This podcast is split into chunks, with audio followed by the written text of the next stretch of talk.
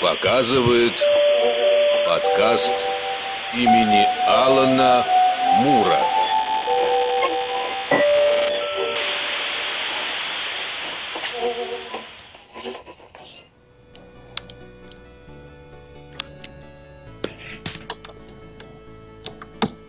Добрый вечер, дорогие друзья! Вы слушаете ежемесячный специальный выпуск подкаста имени Алана Мура. И сегодня у нас дважды праздничное событие. Во-первых, наконец, в нашем гиковском подкасте «Самая настоящая девушка». Во-вторых, большое интервью, где мы обсуждаем с интересными людьми те или иные творческие профессии «Самый настоящий писатель». Дамы и господа, Алиса Рекунова, автор романа «Жизнь среди людей», просим любить и жаловать. Алиса, здравствуй, большое спасибо, что нашла для нас время. Привет всем, добрый вечер из Эстонии. Ой, из Эстонии, у нас сегодня же действительно, у нас самый настоящий, совсем такой разрастающийся международный проект получается. Никита в Беларуси, я с Вильгельмом в России. И ты в Эстонии, мне нравится, мы растем, масштаб с каждым разом все больше и больше. Да, можно поставить правда. Новую точечку на карту такую. Международный уровень уже. Мы это растем, да.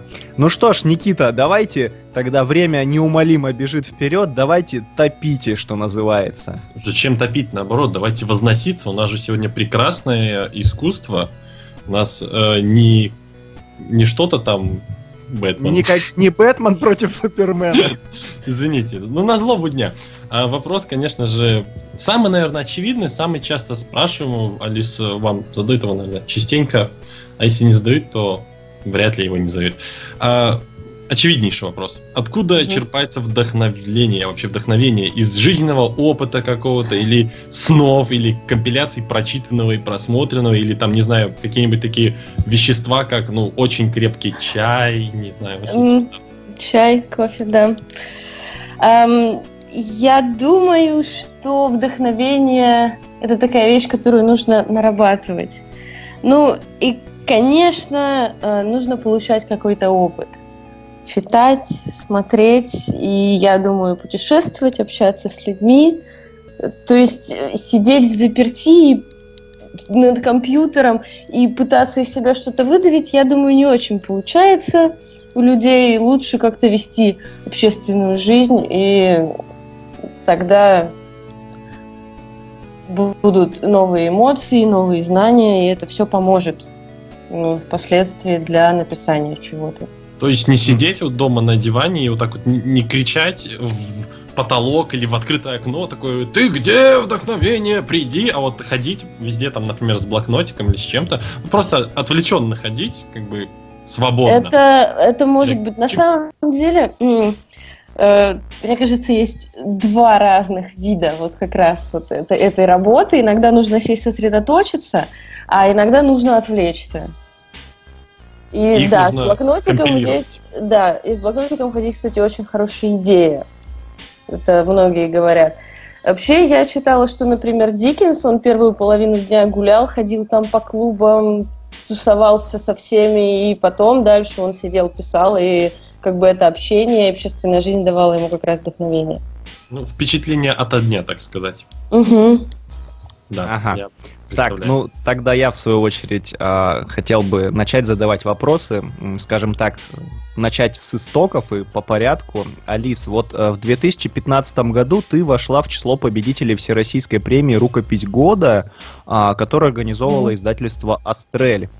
Скажи, пожалуйста, как ты решила для себя вообще вот принять участие в конкурсе, и какие требования для участников предъявлялись, и как вообще проходит проведение итогов, выбор победителей? Просто, возможно, многие наши слушатели давно мечтают принять участие в чем-то подобном, имеют какую-то рукопись под подушкой, но не совсем знают, с какой стороны подходить к подобным мероприятиям, к подобным конкурсам. Вот расскажи подробнее, пожалуйста, как вообще все это проходит, как начинается, как туда попасть, вот это освети нам, пожалуйста, момент.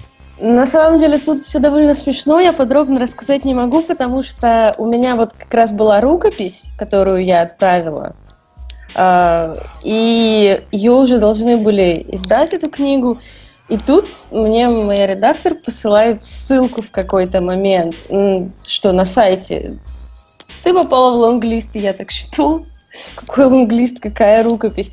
Потом выяснилось, что все рукописи, которые как раз отправляются в Астрель, то есть они все рассматриваются.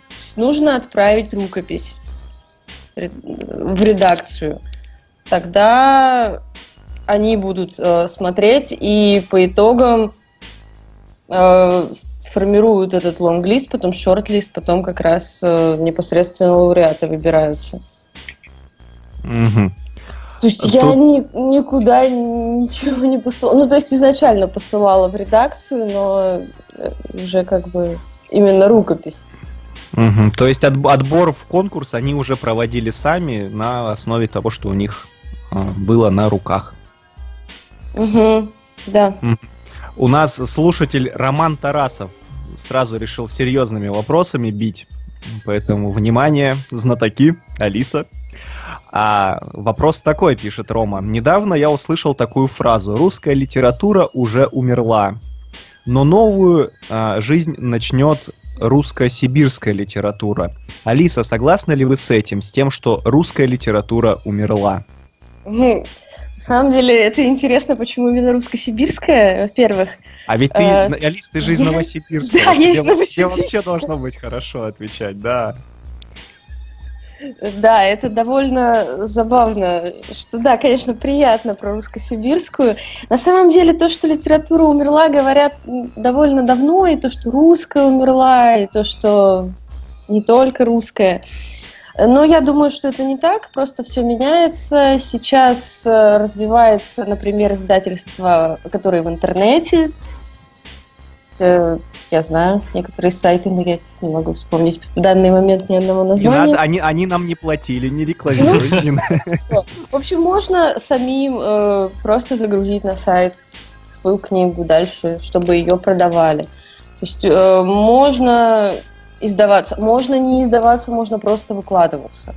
То есть сейчас очень много людей выкладываются за это, то есть никто не платит, просто читают. И очень много информации идет, то есть очень много контента, и я думаю, что просто все меняется. Не факт, что умерло, не умерло, просто...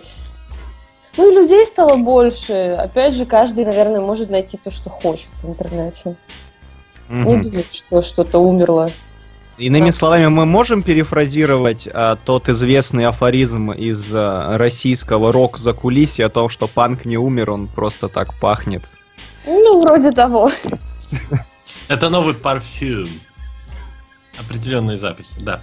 У меня вопрос будет еще отсылающий дальше наш 2015 года, точнее, дальше назад. Назад в будущее. С чего вообще начался, вот, Алиса, ваш путь как писателя, человека, печатающего буковки на клавиатуре, неважно, компьютерной или пишущей машинки, кому как больше нравится. С чего-то, например, может, он даже не сразу с прозы начался, может, он с чего-то более мелкого. Ну, вначале я писала стихи, но на самом деле я всегда хотела писать прозу, фантастику, вот, всегда, но как-то было страшно подходить к чему-то большому. В общем, я начинала со стихов, получается, да, и даже тоже издавалась. Да, а в каких-то изданиях или в журналах? В основном журналах? Сборники журнала, да. Ага. Но они тоже наши, ну, российского производства. Да, да. Они, Никита, наши. Я наполовину русский. Не примазывайтесь к нашей славе. Если уж мы заговорили про Сибирь, у меня папа сибиряк, так что все нормально, я тоже нормально. Все в порядке. А в прозу как пришли? Что сподвигнуло вот стих? Ну, понятно, что хотелось, но вот боязнь как превзошла. Как? Села и начала писать. Вначале получалось плохо, потом немножко лучше, потом еще немножко лучше, еще немножко лучше. Ну и так постепенно, за годы, не сразу. Безусловно. То есть это несколько лет я все-таки сидела, писала в стол, чтобы потом написать что-то вот уже не в стол, а в издательство. Ну, то есть это вот фактически как раз хороший наглядный пример о том, что терпение и труд. То есть вот для тех, кто думает, что всегда у многих успешных людей получается взять... Успешных у многих, как у нас с Никитой, например, взял, сделал подкаст, и вот ты уже звезда для 300 человек подписчиков. То нет, друзья, все только своим трудом, потом и слезами нарабатывается. Сразу ничего не получается ни у кого. Ну да, я так думаю, что это правда. Но опять же, писать на самом деле это очень приятно. Поэтому для меня главное, наверное, все-таки процесс, а не результат. Хотя результат это тоже очень приятно. Но когда нравится сам процесс, то уже все это проще. И заниматься этим делом часами проще. И да, понимаю, что это нужно делать каждый день. Но если тебе это нравится, то это самое главное. Угу. Алис, ну я тогда присоединюсь к Никитиному вопросу, немножечко от него оттолкнусь и пойдем в другую сторону. Я нашел в сети небольшой текст, где ты рассказывала о себе паблику издательства, насколько я понял. Там вот я процитирую, ты как раз писала, что сначала ты писала стихи, издавалась в нескольких журналах. Угу. Потом твоя проза началась с модного ныне фанфикшна, а продолжилась тем, чем продолжилась. Однако ты случайно написала роман и с тех пор продолжаешь писать. Отсюда у меня вопрос. В современных реалиях вот фанфикшн чаще всего подразумевает собой нечто по мотивам фантастики и фэнтези. Ну вот так вот обобщая, да, зададим рамки. Мне могут сейчас, конечно, многие возразить, припомнив 50 оттенков серого, но ведь и там, по сути, ноги растут из вампирской саги, то есть это переделанные сумерки. А и вот отсюда у меня вопрос, а почему ты все-таки написала повесть про школу и про подростков, а не космоэпос, фэнтези про эльфов или супергеройский экшен? Ну, на самом деле, там в издательстве, так скажем, был конкурс. Я пошла на курсы от издательства «Астрель» с ПБ, онлайн-курсы. И в конце там сказали, что напишите рассказ, так скажем, домашнее задание про школу. То есть у них такой заказ был. Я написала 2 рассказа про школу, и один из них, в общем-то, стал этим романом. Угу. Впоследствии. То есть, таким образом, ну вот сейчас тогда интересно, немножко в сторону оттолкнемся, а серия книг, в которой цикл, я не знаю, как это правильно сформулировать, книжная серия у издательства, в которой вышел твой роман, называется «Средняя школа». То есть, фактически, мы можем предположить, что таким образом издательство отбирало себе для запуска новой серии перспективных писателей? Или серия существовала до этого, я просто... Нет, это... Она только тогда и появилась. И как раз там еще одна книга в данный момент, и тоже другая писательница, Светлана Волкова, и она первый раз тоже издавалась. Угу. Именно с большим романом, с прозой. То есть, по сути, для литераторов-новичков такая большая серия врата в жизнь большой литературы из конкурса, которые выросли и распахнулись. Угу. Видимо, так. Ага. Вообще, как бы, писательский труд кому-то приятен, кому-то нет, но он у каждого начинается по-своему. Я как бы не скажу, что я что-то пишу фундаментальное, я пишу ролички. Но у каждого он, я с многими людьми общался, даже такого пошиба, у каждого начинается с чего-то своего. У меня вот такой вопрос. А с чего вы вообще начинаете писать свои рассказы? Там, не знаю, сначала, например, придумайте мир, а потом хочется этот мир наполнить какими-то персонажами. Или наоборот, придумайте настолько интересного персонажа, что его хочется оживить и вплести в какой-то мир. Вот с чего начинается обычно у вас процесс? У меня начинается с идеи. Вообще у Стивена Кинга в книге «Как писать книги» была интересная формулировка, что писать книгу – это как откапывать окаменелость. Что ты сам сначала не знаешь, что из этого выйдет. И на самом деле для меня это так. То есть есть писатели, которые изначально все продумывают, то есть пишут по главам синопсис. Я этого не делаю, мне нравится действительно откапывать эту окаменелость. Вначале появляется какая-то идея, потом ты начинаешь писать и сам не понимаешь, что будет дальше. И вот постепенно мир появляется, и персонажи оживают. Конечно, первый черновик, он все равно первый черновик после этого, это надо править. Но очень приятное занятие писать первый черновик. Ну, то есть, потом сами удивляетесь клиффхенгером, да, и плот-твистом. Так, не может быть, что это он! Да, именно, именно. И это как раз вот очень здорово. Как работает мозг вот так вот, чтобы это все сделать. То есть это, по сути, даже можно сказать...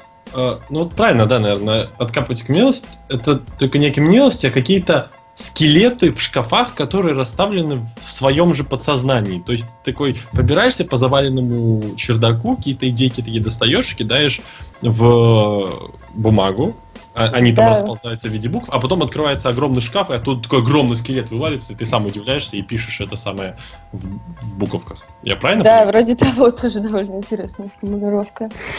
А вот давайте я тогда сразу сейчас разовью тоже Никитин вопрос. Алиса, сколько раз ты прочла, перечитала рукопись, прежде чем отправить ее в издательство, и есть ли эдакий эффект усталости от придуманных героев и их мира вот к окончанию работы? Есть, на самом деле есть. Даже не от героев, а вот от этого текста. Текст у меня был большой, то есть там где-то 420 или 450 страниц, я точно не помню. Это довольно-таки большая работа. И я ее читала, наверное, раз 5. То есть... Читаешь правильно. Извини, перебью, 431 страница у тебя, у меня книга на столе лежит. Окей, окей. 431, да. Ну, в Word, конечно, меньше, но все равно огромное. То есть читаешь, правишь, читаешь, правишь. Ну, это одновременно. Вот, потом снова заканчиваешь и снова с самого начала пошла читать и править. А потом... правит корректор, потом, вот, кажется, редактор, я не помню, кто как. И потом, вот, когда они присылают, снова надо читать и править. То есть, да, немножко уже устаешь от этого. Читать и править, это звучит как обычный день мэра какого-нибудь российского города. Да, да. Алиса, расскажи, пожалуйста, вот эта часть работы после корректора и редактора касательно правок, как это выглядит? То есть, например, редактор пишет «а-та-та», ну, грубо говоря, герой там из второй главы, во второй главе не мог поступить вот так, или он не мог сделать то-то, потому что это плохо, или здесь нелогично 16-я и там первая глава. Вот какие правки они просят вносить, и как это обычно происходит? Ну, мне повезло, мне вот такого не писали. Там, получается, в Word есть возможность создавать эти пометки по тексту, по ходу текста. И вот там писали. То есть где-то что-то может быть предложение корявое. Иногда, да, и про нелогичности писали. Ну, как-то так, помалу. Вот. Но когда во всем тексте надо вот все это найти, это может быть, ну, на многих страницах, конечно. И там, да, сложновато. Я представляю, мне надоедает эти правки. Ну, то, что не доедает, мне их много в курсовой на 40 страниц А4. Типа, башка уже кипит к последнему. То я представляю, что там, условно, если в Word там 430 книжных перевести, ну, будет 350. Ну, все равно это 350 страниц. Около 200, по-моему. А, 200. Ну, да. Ну, все равно много. Да. 40 это уже много. То есть, Алиса, вот с чего я начал. Удалять много пришлось в итоге? Ну, то есть, может быть, изначально было 600 страниц, или был второй том, как у Гоголя. Пришлось его сжечь. Да. Получается, что мне там сказали, ну, вообще 12 авторских листов романа. Один авторский лист — это 40 тысяч знаков. Я говорю, окей, 12. Потом я так пишу редактору, знаешь, у меня уже 13. Я такая, ну, ладно. И потом пишу дальше. Я говорю, ну все, я в 14 уложусь, ну вот точно уложусь. И я уложилась ровно в 14. И удалять мне отсюда ничего не пришлось. Ну там все и так, мне кажется, очень плотно было. То есть ничего не выкинешь. Вот как мы вернемся немножко к скелетам, выпадающим из шкафов, и про людей, которые несут эти скелеты за собой, а точнее про характеры и про персонажей.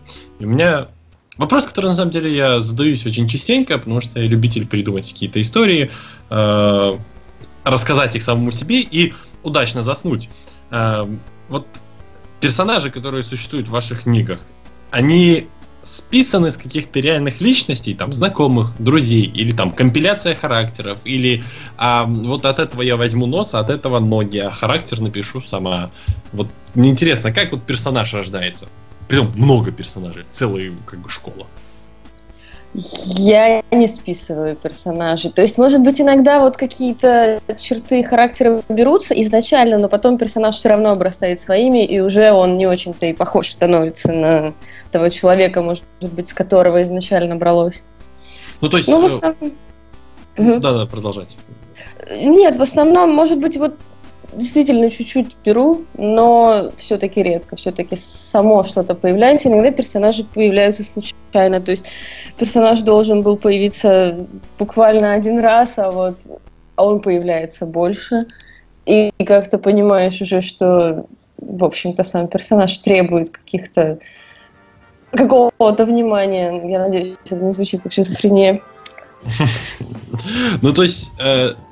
Иногда, идя, например, по улице со знакомыми, с друзьями, или даже, условно, во время поездки в общественном транспорте, оглядываясь по сторонам и разглядывая людей, я обычно рассматриваю людей, вы примечаете какую-нибудь там, не знаю, такую черту характера, как бы, не знаю, кто-то там, может, как-то интересно себя ведет, интересно двигается, интересно мимика лица. Вы ее как бы примечаете, и потом она просто такая, как галочка, как архетип помещается в базу данных в голове, и из этих архетипов она уже собирается какой-то персонаж собственный. Вот я правильно все понимаю? Да, как-то так, наверное, это бывает. То есть он такой, так сказать, симулятор Sims в голове. Довольно интересно, да, вполне возможно, так и есть. Я когда вот не отслеживала именно по персонажам, как это получается. Ну, то есть они как бы произвольно возникают в голове. Да, это произвольно. Алис, у меня вот технических еще два вопроса, которые мне, в принципе, всю жизнь не давали покоя. И вот так вот 27 лет они меня мучили, а потом отдуваться придется тебе. Смотри, вопрос первый. На обороте книги есть синопсис, который говорит нам о чем, что же нас ждет, если мы откроем обложку. Скажи, пожалуйста, кто пишет синопсис? Редактор или его должна была писать ты? Мне всегда было интересно, откуда появляется это описание, потому что оно, к сожалению, иногда бывает так, что не сходится с тем, что тебя ждет внутри, и вот... Да, ну, получается, в том синопсисе там есть, кажется, моя цитата. Вот, а синопсис, мне кажется, довольно там непонятный такой вот загадочный какой-то синопсис.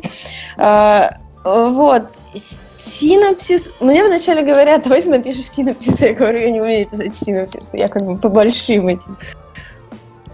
формам, не по маленьким. Ну и потом как-то все вместе, то есть у нас есть главный редактор и редактор, которая работала непосредственно со мной. Вот в основном она пыталась это писать, и спасибо ей большое за это. Это, по-моему, была ее идея, вот эта вот последняя, которую взяли на эту книгу. То есть там фактически там вот как раз идет твоя цитата из текста, и дальше два предложения. Да, именно так. И я не знаю, может быть, это главный редактор или вот как раз редактор, который работал со мной. Но изначально у меня попросили написать. Но я честно сказала, нет, у меня не получится, я с этим не очень хорошо. Понятно, и так или иначе они взяли твою цитату, так что считай, ты в любом случае написала. Да, написала. Но вообще там смешно, мне в какой-то момент сказали, не прочитав мою книгу, там синопсис какой-то плохой человек, который не умеет писать синопсис, явно книги писать тоже не умеет, так что как бы фигня, книга не читайте. Ну, я сказала, окей, не читайте, раз не хочется. Любопытно. Алис, и второй вопрос. Вот в твоей книге есть определенное количество сносок или ссылок, кому как нравится их называть. Ты сама решала, для каких именно слов их нужно сделать, или эту часть работы взяло на себя редактор или издательство?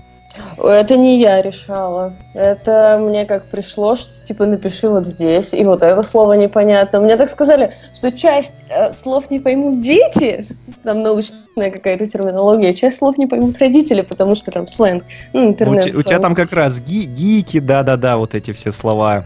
Вот эти все. Вот эти все. Ну там, я просто сейчас вспоминаю, я книгу просто прочитал месяц назад, с тех пор я еще много чего переработал, и надо было выписать. Никита, молодец, вы меня пристыдили. Нет, ну это не я, это насколько я помню, там сноски на сериалы как раз были, но то, что меня просто приятно удивило, как раз вещи, с которыми живешь, а потом обращаешь внимание, что их кому-то объясняют, и ты понимаешь, что, а ведь действительно, не все такие, как ты. Я задачился. Да, не все. Мне даже сказал один человек, что теперь есть что посмотреть, почитать, так много интересного. Ну, я думаю, это хорошо, пусть люди просвещаются. Но это на самом деле очень хорошо, потому что вот как раз добью вопрос, на книге стоит 12+, кто определял возрастной рейтинг? Вот мне тоже было интересно, ты или издательство? Это издательство было. То есть там поставили на вторую книгу этой серии тоже 12+, но там, мне кажется, больше 12+, чем у меня. Вот, и как раз про 12+, вот подытоживая то, что будет что посмотреть, действительно, для 12+, там можно многое подчеркнуть, на самом деле, это здорово. Особенно большое тебе спасибо за пиар сериала «Светлячок», вот за это низкий балл. Ну, «Светлячок» — это наше все, конечно. Да. А я немножко хочу все еще дальше копать в персонажей, потому что на них зиждется все. Не было бы людей, не было бы мира, скажем так. Меня интересует такой вопрос. Вот, Алиса, смотрите ли вы, чтобы поведение персонажа, оно как бы согласовывалось с его, что ли, чертами характера? Ну, то есть, что я имею в виду? Обычно частенько бывает, что вот эволюция, я сейчас делаю руками кавычки, эволюция персонажа по ходу сюжета идет вразрез с логикой, какими-то психиатрическими исследованиями и научными доказательствами. То есть он эволюционирует не согласно своему психическому портрету. Вот смотрите, чтобы вот таких вот каких-то мелочей особо... Ну, на самом деле я плыву по течению в этом смысле. Иногда как раз персонаж, так скажем, эволюционирует, и... ты пытаешься, потом пытаешься загнать его в те рамки, которые изначально для него поставил, а он в них уже не вписывается, и тогда эти рамки приходится менять. Приходится менять покебол на грейд покебол, чтобы словить более редкого покемона. Я понимаю, да, о чем. Ну, то есть, не особо строго, ну, то есть, как бы, оно объясняется... Но нету такого, чтобы сидеть: боже, этот человек в жизни бы не смог так сделать, потому что тут Фрейд написал, что сигары и бананы — это не то, о чем вы думаете. То есть вот такого нет. Нет, такого нет. Бывает, что иногда ты хочешь, чтобы персонаж поступал определенным образом, потому что это влияет на сюжет, так скажем. И уже ты хочешь повернуть одним вот боком, а вот персонаж поступает так, ну и никак не сделаешь это. То есть, ну и на ходу все меняется. Но вот это и интересно, как я уже говорила, когда все меняется, ты пытаешься это как-то скомпоновать. Но на самом деле это сложно в самом конце, когда в конце ты понимаешь, уже кульминация начинает вырисовываться, все линии надо свести воедино, это бывает сложно. И вот там уже надо понимать, то есть надо как-то думать, что сделать, то есть как персонаж себя поведет, чтобы это все было красиво. Но в итоге оно само как-то получается красиво, когда перестаешь сильно-сильно заморачиваться и немножко отдыхаешь от этого. Немножко отпустить, я понял. Вот, кстати, возвращаясь к вопросу Василия про 12+, тут Рома Тарасов задает хороший вопрос. Хороший вопрос, я тоже смотрю. Такой развернутый. Я сейчас достаточно много букв написал. Обычно я столько не читаю за раз, да. Алиса, спрашивает Рома Тарасов, как вы относитесь к цензуре? То есть запрет на распространение в интернете книг различных авторов. Я просто не так давно не мог найти одну книгу. Просто на большинстве ресурсов она была удалена по требованию правообладателя. Как вы считаете, вредит ли свободное распространение через интернет литературы писателям? Ну, может быть, она вредит издательствам, и в итоге как бы гонорару писателя. Получается, что сейчас, даже если на каких-то ресурсах книга удалена, ее в основном можно купить онлайн-версию за не очень большие деньги. Я думаю, что это, в принципе, нормально. Я как бы к этому привыкла. Иногда, если не могу найти книгу, плюю на всю и покупаю ее. То есть онлайн-версия FB2, например, или EPUB можно купить, мне кажется, рублей за 150 максимум какую-то книгу. Я думаю, нормально. Ну да. Ну, кому-то ой, и этих денег не дают родители. Ну, это да. Мне сейчас понравилось, что у нас писатель сейчас вслух сказал абсолютно спокойно, что да, он тоже пиратит книги. То есть это вот... Черт, простите. Удалите это срочно. У коллег, вот так вот. Ну и давайте тогда я вдогонку, Алис, вот такой вопрос задам. В последние годы я повсеместно наблюдаю, ну, как и все мы, я думаю, наблюдаем, людей с гаджетами. Никита, вот как выяснилось, сегодня у нас людей разглядывает периодически. Людей с гаджетами, я сейчас не о прослушивании музыки там, или фильмов, а о тех, кто как раз читает и делает это с экранов и фонов, планшетов, ридеров. А вот ты как относишься к электронным книгам? И не кажется, в том плане, что не кажется ли тебе, что одни бумажные книги сочтены? Как вот ты на эту проблему современности смотришь? Я думаю, что да, одни бумажные книги сочтены, еще не сейчас, я думаю, даже не через 10 лет, но все-таки, вообще я считаю, что бумагу лучше, лучше беречь природу, использовать меньше бумаги. Так что я хорошо отношусь к электронным книгам. Но единственное, что я считаю, что с планшетов и телефонов лучше не читать. Это портит глаза. То есть я это на себе столкнулась. То есть лучше купить электронную книжку. За рекламу меня не платили. И... Ну правильно, так на какого-то определенного не было названия. Да? Да. Либо это заговор и заплатили сразу все. Как бы, и тут за один раз можно прорекламировать все электронные книги, возможно. Просто вот так. Ну, я считаю, что прорекламировала, все заплатят, может, позже. Ну, я тут тоже тогда 5 копеек внесу, я абсолютно согласен, да, глазки с возрастом ощущаешь, насколько вот начинают уставать от гаджетов. Тут да. Все покупайте бумажные книги, хотя, знаете, мне в последнее время, друзья мои, кажется, что лет через 10, наверное, действительно начнется тот самый... Пойдет история по кругу, когда собирать библиотеки действительно было чем-то элитным. А книга станет и вправду лучшим подарком, потому что стоить будет баснословных денег. Рано или поздно мы, наверное, к этому действительно придем. Просто нужно хранить вот все эти книжки из личных библиотек бабушек и дедушек, потому что они скоро станут рейерными, ну то есть редкими, и ты будешь как золотые или, не знаю, пурпурные карточки в каких-нибудь карточных играх их продавать коллекционерам и купаться в деньгах. Я прям представляю, сколько денег можно будет заработать. Но это, знаете, как говорят, рэп — это рок, а вот то же самое, книги — это комиксы.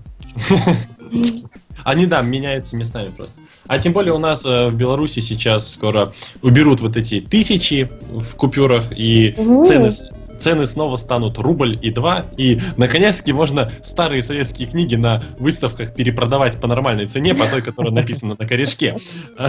А я закончу мучить вас, Алиса, своими вопросами насчет с точки зрения вдохновения и самого писательского искусства, потому что меня всегда этот очень вопрос интересует. Я иногда хочу перебороть свою лень некоторую, это мне не отнять, потому что начинал что-то подчеркивать в школе, а потом забросил и решил это в другое русло пустить.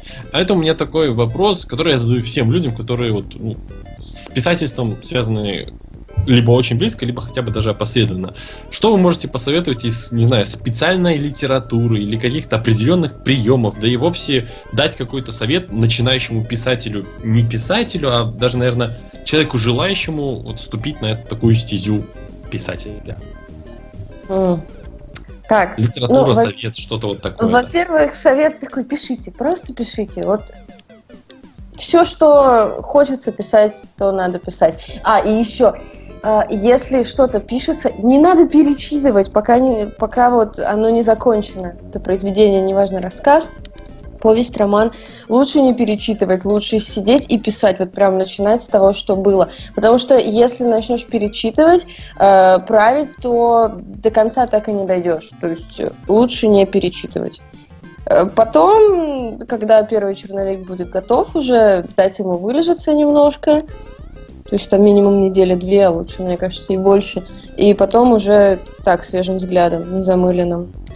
А по книгам я могу сказать... Вообще, на самом деле, много книг, очень много. Например, мне очень понравилась книга «История на $1 000 000». В основном... Маки?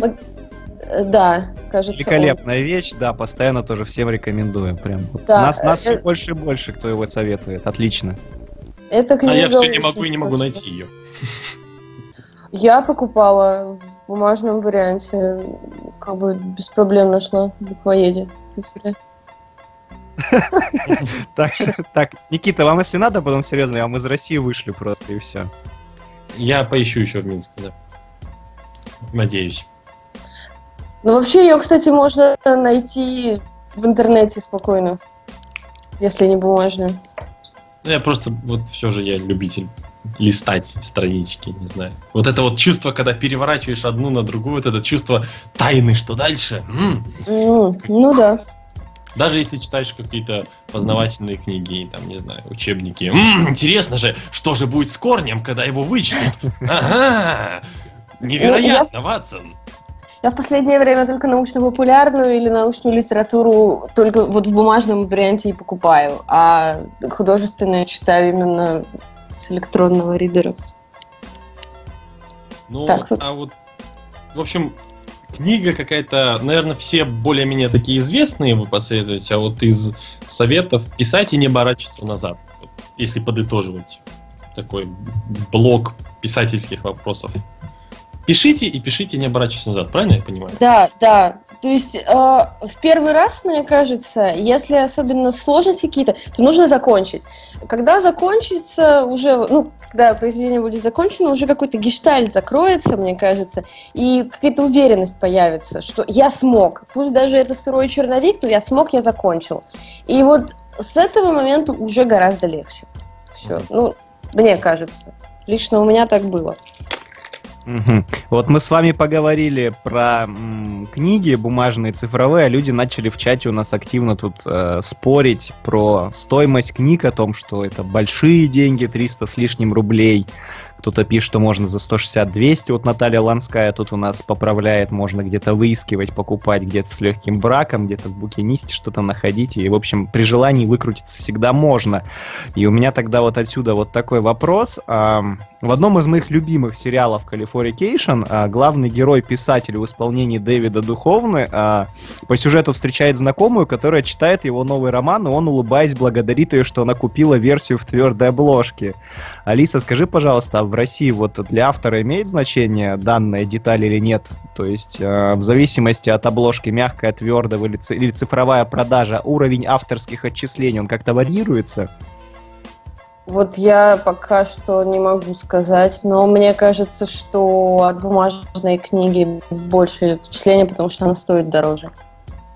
То есть, ну и обложка, она тоже на стоимость накладывает отпечаток. Мне просто был интересный момент, да. То есть гонорар как-то меняется или тебе фиксировано? Давай сразу тогда вот цифры, естественно, мы не просим разглашать, просто вот единовременно автору платят за то, что публикуют его произведение, или как-то совокупный уровень продаж через какой-то промежуток времени, как, скажем, с прокатом фильма, он накладывает свой отпечаток на прибыль?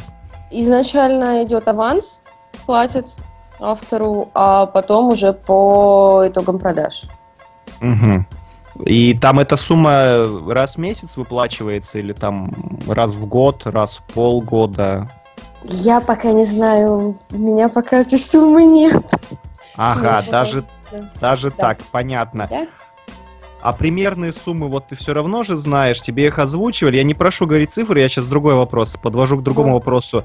Ты бы порекомендовала людям, вырасти нашим юным слушателям, стать писателями и зарабатывать этим на жизни? Или все-таки, как большинство писателей у нас, которые в СМИ где-то раскручены, распиарены, говорят, что выживать на одной зарплате писателей — это нереально? Вот.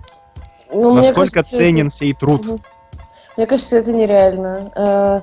Это приятно, конечно, когда вот платят, аванс, когда приходит. Но на самом деле писать надо, если хочется писать.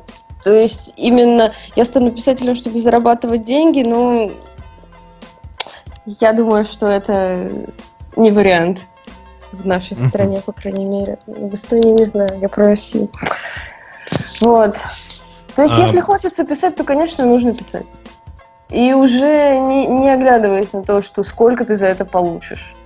То есть это разве что приятный бонус. Ну вот, хорошо, например, будем идти дальше шажками юного писателя, еще ничего не сделаешь. У него есть уже рукопись не в стол, и он встает перед вопросом, и вот этот же вопрос задам я. Насколько вообще охотно издательства идут навстречу юному, еще не получившему никаких похвал и регалий писателю? Ну, мне вот пошли охотно. Может быть, я хорошо пишу.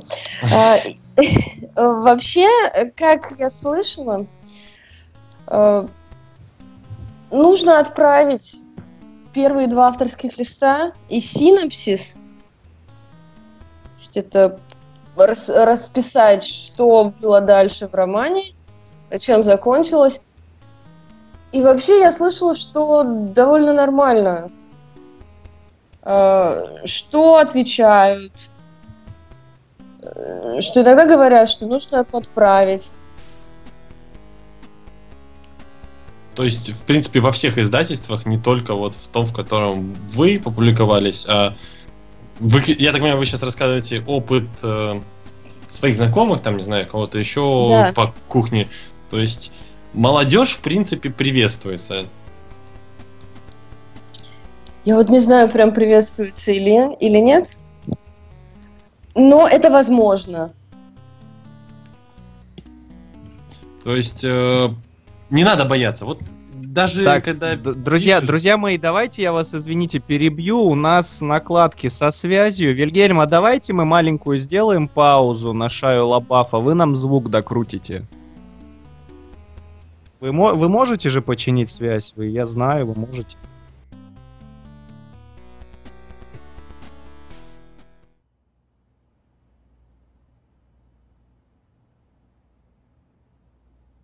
You're walking in the woods. There's no one around, and your phone is dead. Out of the corner of your eye, you spot him.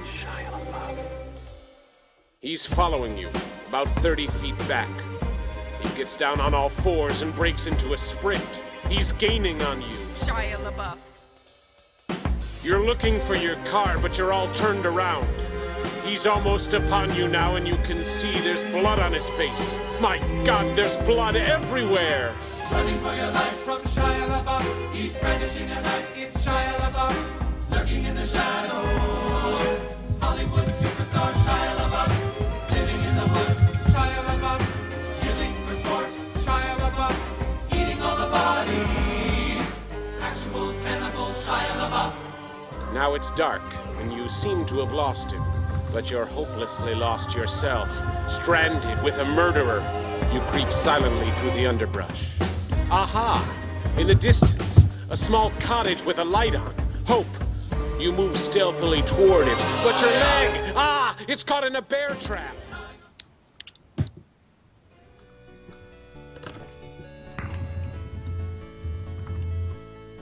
Друзья, просим прощения за небольшую заминку. Технические, как всегда, неполадки. Со следующего выпуска обещаем перейти на новый движок для связи. Ну и, конечно же, пожелаем создателю Скайпа здоровья, долгих лет жизни и работы где-нибудь в Яндексе. Не, ему правильно нужно желать, знаешь, типа, и здоровья...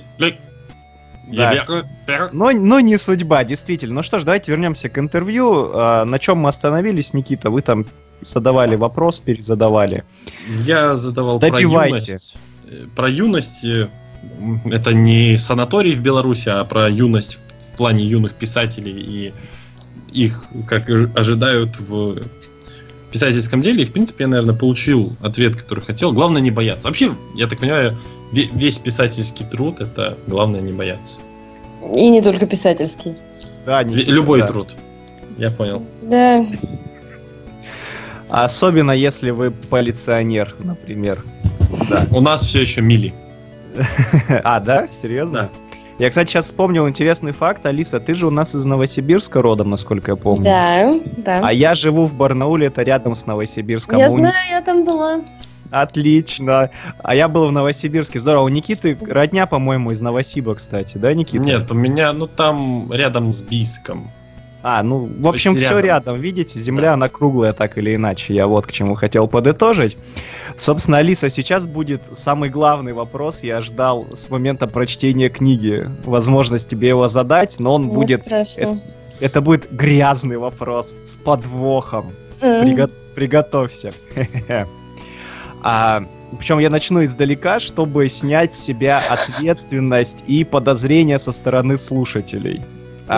Чарльз Буковский в своем романе «Пьянь», описывая съемочный процесс фильма по мотивам его книги, рассказывает, что ему пришлось учить актера играть роль алкоголика, так как в одной из сцен тот уходил из бара, оставив на столе стакан с недопитым пивом. Буковский настаивал, что настоящий любитель залить за воротник всегда допьет до конца. И, собственно, вся эта длинная тирада к тому, что у тебя в книге есть одна сцена, где школьники сбрасываются, покупают пару бутылок виски, идут пить.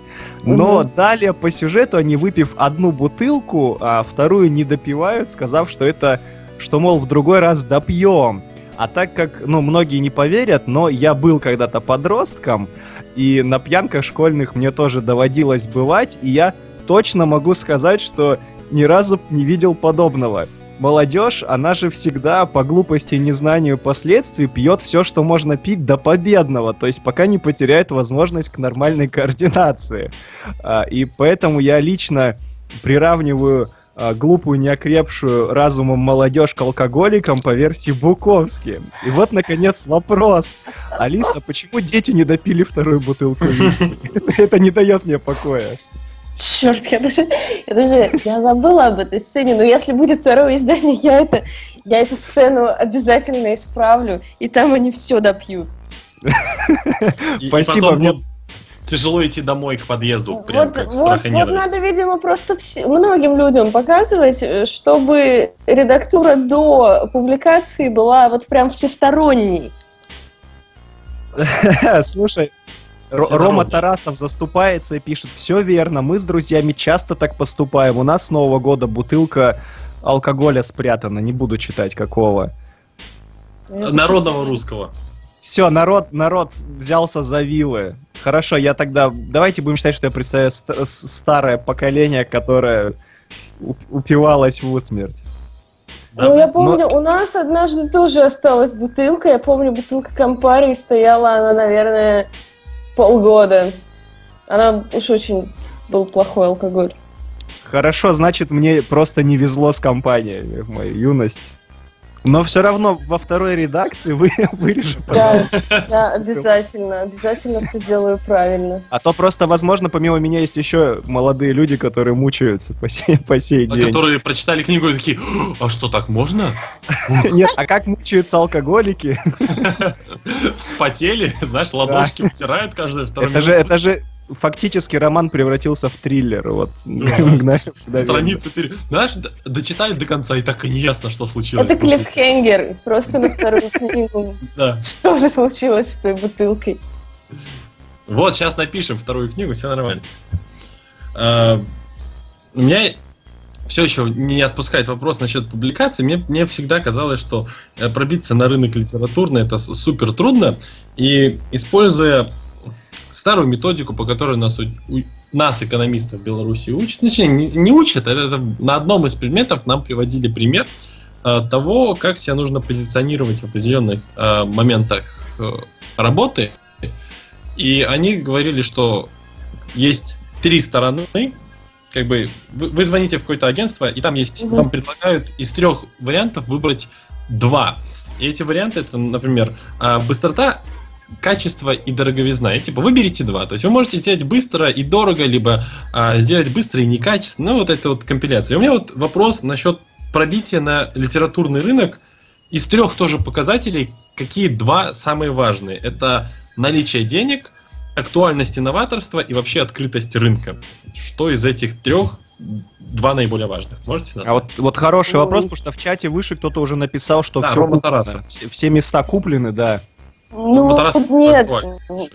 Я как раз могу сказать, что это мне заплатили. Мне, может быть, повезло. Есть какие-то издательства, которые именно... в которых можно за деньги издаться. Но вот в России, насколько я понимаю, это не так развито. В основном это вот в Америке может прям выстрелить. И в Европе. А здесь, ну не знаю, мне может быть просто как-то повезло. Мне кажется, что если качественный продукт, в смысле роман, повесть, ну сейчас в основном романы печатают, то есть или сборники повестей, рассказы как-то меньше, то можно пробиться. Но, конечно, если ты уже как-то общаешься с издательством, то уже и проще. Легче. Я говорила, я на курсы пошла, записалась. То есть, даже если предположить, что рынок закрыт, есть барьеры на входе, то всегда есть какие-то лазейки. То есть, и по ним спокойно можно пройти. Я правильно понимаю? Ну, вроде того. Мне кажется, что если пишешь, если есть какой-то вот тот самый продукт, который можешь продать, то можно туда попасть. Ну, конечно, все подряд печатать не будут. Это понятно. Те романы, которые, например, я писала в начале, понятно, что... или вообще первые, то это, совсем уровень такой. То есть, а если уже какой-то уровень есть письма, то я думаю, что вполне возможно. Нам вот тут в чате пишут, что во 2 книге «Бутылка» отправится во Вьетнам стрелять по гукам. Нет, она отправится в космос и на Марс. И наконец-таки будет научная фантастика. Да. Да. Алис, вот здесь вопрос у нас. Роман Тарасов у нас получит, я чувствую, сегодня премию за самую плодотворную работу в чате. Он не унимается, уже несколько раз отправил вопрос. Кто для вас является идеалом писателя? И давай я его немножко переделаю, потому что... Давай вот так вот его сформулируем. А есть ли... русскоговорящие авторы, которые вдохновляют и с которыми тебе бы хотелось вместе поработать, написать, возможно, что-то совместное? Это сложный вопрос. Спасибо. Вообще, я когда издавалась, я общалась с редакторами, с писателями. Довольно, как оказалось, много людей пишет, я даже читала книги современных авторов, которые, как оказалось, интересны. Но вот честно, вот так вот выделить кого-то не могу. Сложно. Угу. А из зарубежных тогда? Может быть, Стивен Кинг, которого сегодня уже упоминали? Вот с Кингом у меня как-то... Вот эта книга мне понравилась, а так в основном я его не очень-то и читала. Так, пару романов. Вот прям именно писатель, который бы мне нравился... Толстой! Ох, конечно. Но он уже не сможет. Булгаков. Он пойдет по русски. Вот мне он когда-то нравился, а теперь меньше. Вообще мне из зарубежных не нравится Саймак. О, это да. Только он заканчивал всегда очень странно романы свои. Ощущение было, что в какой-то момент ему надоедает писать, и он просто заканчивает. Сами придумают в печать. Ну, типа такой, сидит такой, а для чего фанфикшн-то придумают через несколько лет? Ну, что, вот, для этого. И такой, оп, все нормально. Он хороший был предсказатель, он знал, что нас ждет. И про то, что нас ждет, наконец-таки я хочу закончить вот, поход моего воображаемого юного писателя по стезе писателей.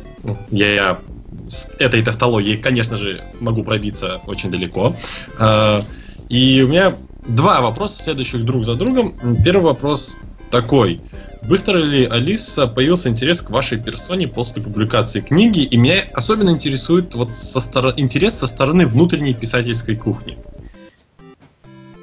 То есть спрашивает про вас кто-то, говорит с вами кто-то, выходит на связь какие-то авторы или там редакторы? Да, на самом деле, да. Много людей, например, в Фейсбуке добавлялось.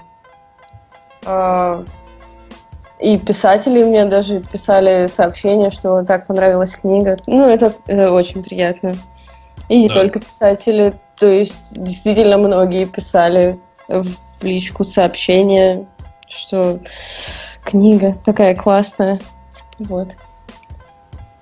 То есть, как бы, достаточно быстро пришло... Да. Пошла молва. Вот, назовем это так. Пошла молва достаточно быстро. Ну, видимо, да.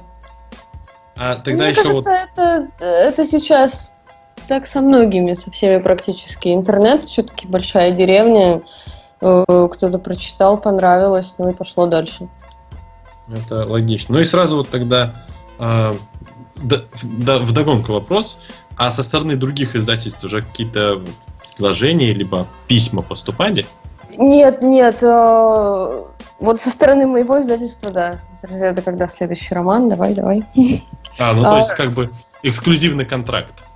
Да, я слышала, вот говорили как раз, что в основном, если писатель работает с одним издательством, то это лучше, потому что и маркетинг будет лучше именно, реклама. То есть потому что, да, продвигает одно издательство этого писателя, и, соответственно, это хорошо. Угу. Ну вот, наверное, да, ты тоже Рома Тарасова. Ну давай. Да, Рома Тарасов продолжает работать на премию. Пишет: «Начну издалека. Я посещаю литературную студию в моем городе. Возглавляет ее, если слово такое подходит, известный в нашей области широко и всей стране более узко автор. И он не так давно сказал, что в книге должна быть какая-то духовность. Так вот вопрос, в чем должна быть, по-вашему, эта духовность? Ибо, по его мнению, это связано с верой». Ну, по его мнению, это связано с верой. Что сказать? Нет, книга, как мне кажется, в основном это слова на бумаге. Это выполнено, да, с помощью каких-то определенных приемов. То есть, например, та же завязка, кульминация, развязка, ну, тоже, опять же, не все так пишут, но в основном все-таки это классические. То есть какой-то путь героя есть. И в итоге это дает, как бы, сумма, она больше, чем ее часть, чем... Как это? То есть все вместе это больше, чем сумма частей. И поэтому, может быть, в этом и есть какая-то духовность. То есть, если книга произвела впечатление, если понравилось, если после этого есть какое-то, ну, так скажем, послевкусие, если начинаешь задумываться о чем-то, то, значит, это в книге есть. То есть, зависит от впечатления, мне кажется, которое она произвела. При том, что не все книги могут произвести впечатление на всех людей, конечно. Кому-то что-то нравится, кому-то нет. Но если хотя бы одного затронуло человека, то, значит, есть что-то в этой книге. Может быть, в этом дело. Угу. А давай тогда от этого вопроса к другому перешагнем сразу. А кто из героев твоей книги тебе наиболее симпатичен? И какие-то истории из твоей жизни перекликаются с описанием в произведении? Но вот по поводу того, что ты не копируешь прохожих, мы уже выяснили. А вот что-то из личного опыта было перенесено в произведение? Ну, на самом деле что-то было, какие-то ситуации, да, но не полностью, не скопированы. Но в итоге они тоже как-то так поменялись, что не очень-то как из жизни. Ну, то есть, иными словами, если захочет кто-то доказывать, то ты скажешь: не докажете, ха-ха-ха. Вот так вот. Настолько все было изменено, что прям не придраться. Ну, я не настолько сильна вот прям в юридических тонкостях, чтобы вот сказать прям не докажете. Но... Нет, ну я утрирую, конечно. То есть я к тому, что вот конкретно списанных ситуаций как таковых не оказалось, не было, да? Все было изменено, переписано и ну, вот. Все вот, изменено в итоге, да. Угу. Я... Вот про изменено, не изменено. Да, продолжайте. Получается, что некоторые ситуации, они происходили же не только со мной, а со многими людьми. И тут можно придраться как бы очень ко многому. То есть, что вот такая ситуация была со мной, там ее списал автор. Но тут сложно сказать, потому что некоторый опыт, он универсален. Он универсален в мелочах и в деталях. Они у каждого свои, скажем так. Вот я, наверное, прошел уже путь писателя, скажем так, по всем тем ступеням, которые меня интересовали. У меня сейчас немножечко такие вопросы будут за гранью уже всего этого дела, потому что мне всегда интересно было пообщаться с писателем. В моем представлении наивного парня с розовыми очками на носу, это представляют, что это такие, чопорные люди с перекинутым шарфом за плечо, которые обсуждают только искусство. Но меня интересует... Вот у меня такой сдвоенный вопрос. Один наводящий, а второй продолжающий. Во-первых, Алиса, а вам когда-нибудь кто-нибудь говорил, что вы похожи на французскую актрису Леа Сейду? Нет. Недавно вы могли видеть ее в кинофильме «Спектр». Да, я видела ее. Ну, я вам скажу, вы похожи. Либо у меня просто проблема с глазами. И раз уж мы заговорили о кинематографе, меня очень-очень интересует вот писательское дело, как ни крути, как оно не нравится. То есть, как оно бы не нравилось, то есть, получай ты удовольствие от него, не получай, оно утомляет. При том, как мы уже сегодня говорили, 5 раз перечитать 200-300 страниц, это прочитать 1000 страниц. Попробуйте за один присест, по сути. Не за один присест, но так вот нахрапом прочитать всю трилогию «Властелина колец». Устанете, как ни крути. А при этом еще это и процесс работы. У меня вопрос. Как вы... любите заниматься? Чем вообще, как вы проводите свободное время? Вот чем происходит разгрузка от писательского дела? Чтением. Чтением же. Как много вещей. Читаю, смотрю что-то. А что вот вы перечитаете?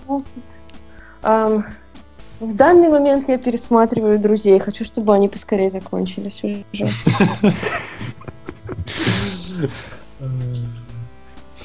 Поскорее закончились, это, я так понимаю, ко многим долгоиграющим вещам так можно отнести. Это вам не «Светлячок». Да, с «Светлячком», конечно, было...